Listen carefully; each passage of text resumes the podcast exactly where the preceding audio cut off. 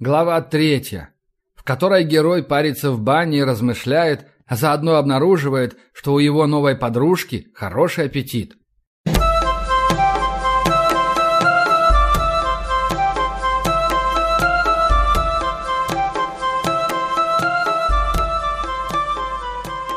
Колдунья, временно недееспособная в качестве таковой, Маша, оголодала – Потому что пока я жарил мясо с картошкой и грибами на сковороде, она умяла целых три бутерброда, с чем попало, после чего почистила свою немалую тарелку с основным блюдом до зеркального блеска.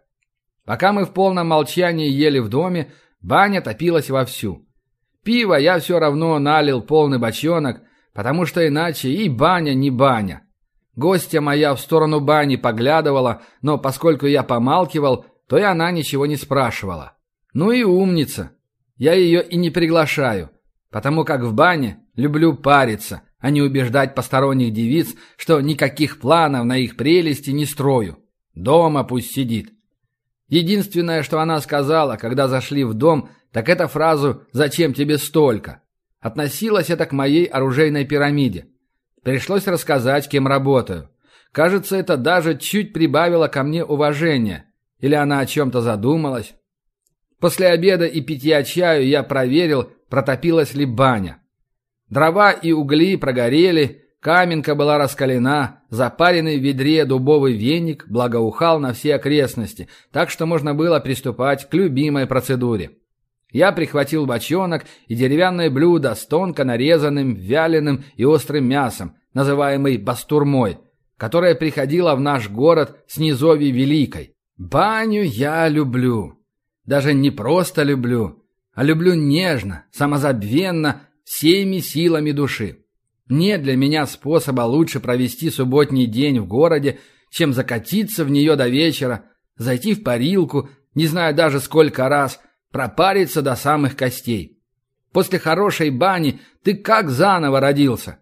И самое главное, нигде так не думается, как в парилке. Наверное, Мозги от тепла быстрее работают.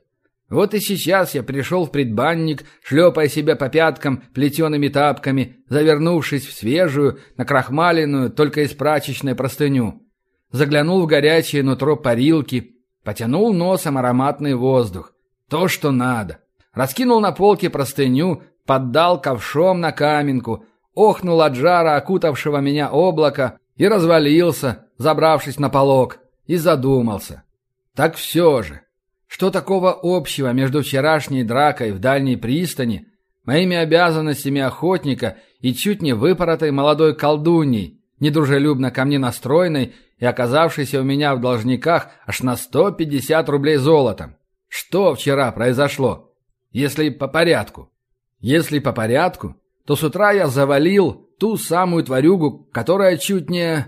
Стоп которую я совсем не ощущал поблизости, хотя тварь была магической, а магию я всегда чувствую. Я поэтому и беру заказы на выколдованных тварей. Им от меня не спрятаться. И только второй мой дар, чувство взгляда, спас меня. А тот здоровяк, что пытался переломить пополам нашу неудачливую малолетнюю волшебницу, тоже был таким же по ощущению пустой. Как будто замкнутый сам на себя, но при этом тоже под магическим же управлением. Вот оно что! И управлял им колдун, за которым колдунья Маша следила. И не сообразил я сразу всего этого потому, что вспоминать пытался все, что со мной произошедшее по приезде в город, а надо было с охоты начинать. Я аж вскочил на полке. И что это мне дает? И что может дать? Смысл всего в том, что выведение магических тварей, равно как и управление ими, и наускивание он их на обывателя, есть преступление серьезнейшее для виселицы. А раз связано с магией и чудовищами, то как раз по охотничьей части. Но пока наград никаких за голову колдуна не предлагается. И отлова таких вот здоровяков, как тот, которому я башку прострелил, никому не требуется. Но в любом случае любая тайна чего-то стоит. Знать бы только для кого. И для чего я 150 кровных рублей потратил? Только чтобы кормить недружелюбную девицу? Если гора не идет к Магомету, то Магомед идет к горе с целью не дать той родить мышь. Родить надо розыск с премией за голову. С большой желательно. С княжеской. Что можно узнать дополнительно? Можно пойти к некроманту Ваське и у него выспросить, что ему с трупов убиенных злодеев удалось вытрясти. А он скажет, а это как спросим. И отношения с Васькой у нас нормальные, особенно после того случая, когда убиенный брат у мужика разупокоился. Можно даже сказать, подружились мы с тех пор. Вот Васька как раз, может, чего и расскажет. Что еще? А вот из кого все же могли сделать ту тварюгу, что на меня поохотиться решила? Привезли исходный материал издалека. И почему все эти твари, которых уже три было, крутились каждая в определенном месте? Может быть, из какого-нибудь местного, пропавшего без вести их изготовили? А почему бы и нет? Версия шаткая, но имеет право на жизнь. Ну да ладно, сейчас не о них речь. Тут пусть попы и вода с колобком голову ломают. Кто может отследить портал? Любой хороший колдун, кроме некроманта, каких у нас в городе аж четверо. Но только если начнет это делать в ближайший час после того, как портал закрылся. Во время открытия портала он сможет с точностью до метра определить, а после закрытия с каждой минутой точность падает. Но можно будет сказать, например, к Торжку направлен портал, или, скажем, к Твери. Телохранители еще колдуновские убиты имеются. По содержимому карманов мы ничего о нем не узнали. Но опять же наш городской некромант мог накопать больше. Или медиуму заплатить. Ага, заплатишь тут медиуму, как же. За вызов духа Валентина Кабакова медиум Шанаша не берет меньше 40 рублей. А у меня что останется после уплаты штрафа? Курам насмех. Так что фокус с медиумом не пройдет. Ладно, зачем размышлять без толку? Все равно ничего умного сам не придумаю. К тому же пар уже из парилки выживает. Соскочил с полка, выбежал в предбанник и обратно забежал. А она-то чего здесь делает? Старею. Не слышал в думках своих, как ведьма эта новоприобретенная в баню пришла.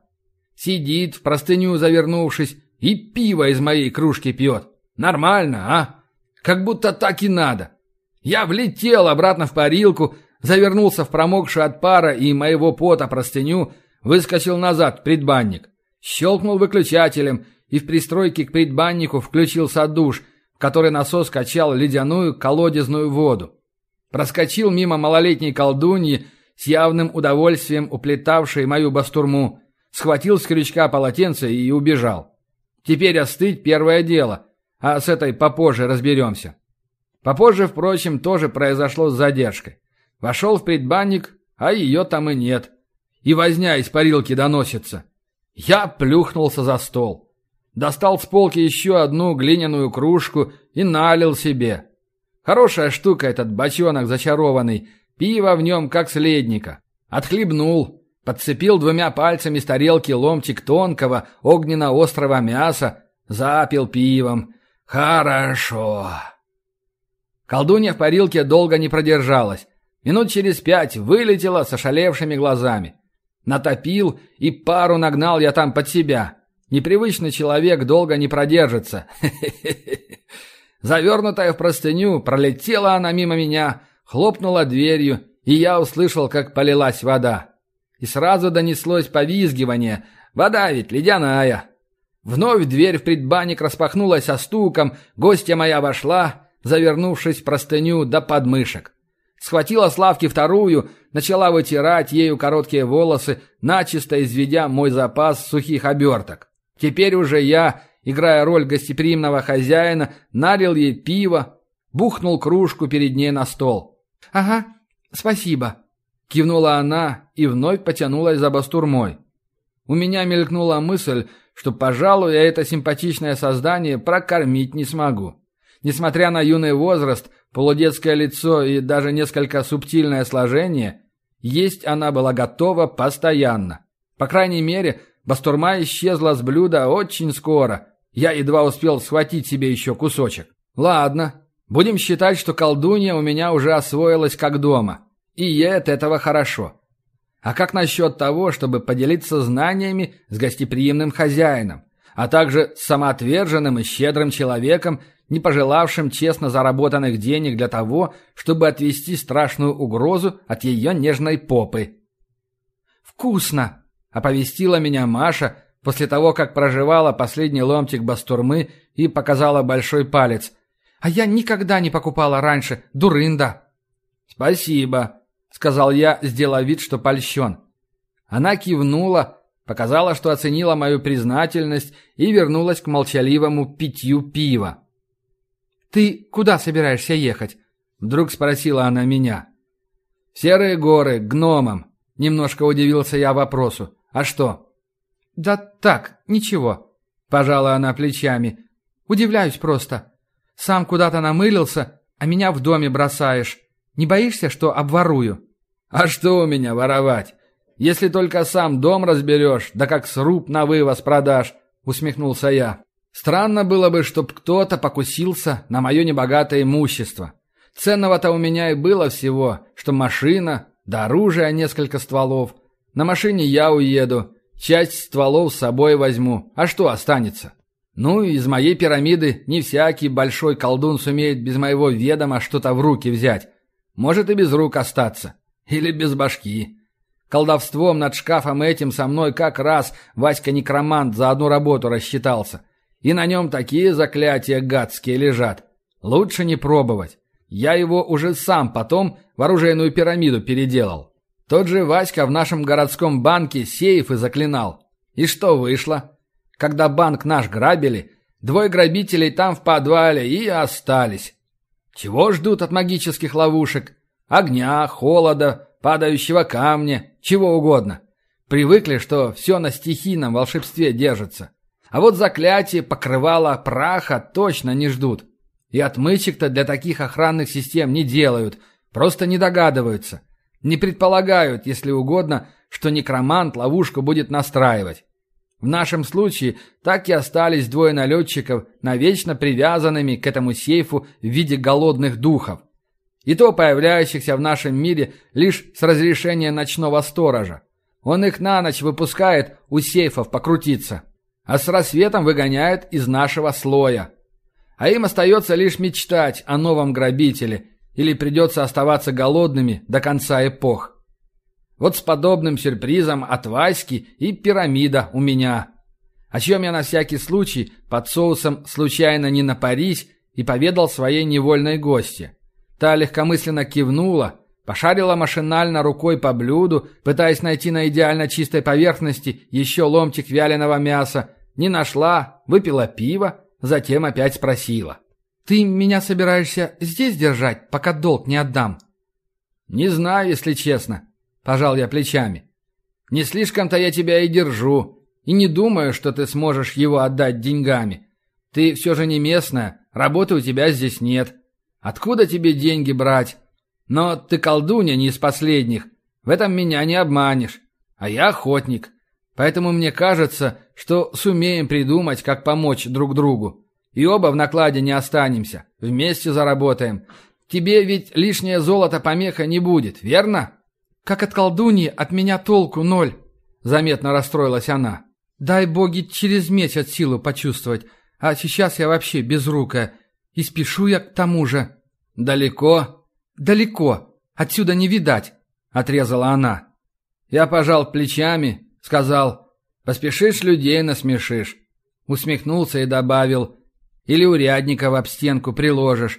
И ты бы сейчас не в баньке, а в камере сидела а в понедельник после другой баньки в больничке лежала, кверху задом. А на целителя у тебя денег нет, так что отмучилась бы по полной программе. «Хватит, может, мне об этом напоминать», — возмутилась колдунья Маша. «Не лежу же в больничке, не лежу. Ну и довольна об этом». «Ты имеешь в виду, что ты сама так ловко выкрутилась?» — съехидничал я. «Не сама!» — чуть не крикнула. «А какая разница?» «Разница? Треснул я ладонью по доскам стола с такой силой, что посуда подпрыгнула. А очень простая разница. Я за тебя отдал все, что заработал, своей башкой рискуя. За эти деньги меня вчера утром чуть не съели. А теперь я князь такой, могу их все до копейки отдать за то, чтобы какой-то ведьме недотепе задницу не надрали. с которой я даже не знаком. Потому что я им лучшего применения не нашел, наверное. И взамен даже спасибо не услышать. Я действительно всерьез разозлился. Я не жадный. Легко пришло и легко ушло. Но если бы кто-то мою задницу из-под молотилки вытащил, просто проходя мимо, то я тому как минимум был бы благодарен. А это я теперь досадная помеха к осуществлению личных планов. Застряла она со мной здесь. Досада, понимаешь, какая. У нее это по выражению лица видно. Именно с таким выражением она снова машинально пошарила рукой по тарелке в поисках бастурмы, нащупала пустоту, осмотрела чисто выметенное блюдо, потом возмущенно сказала «Больше нет, что ли?» Thank you.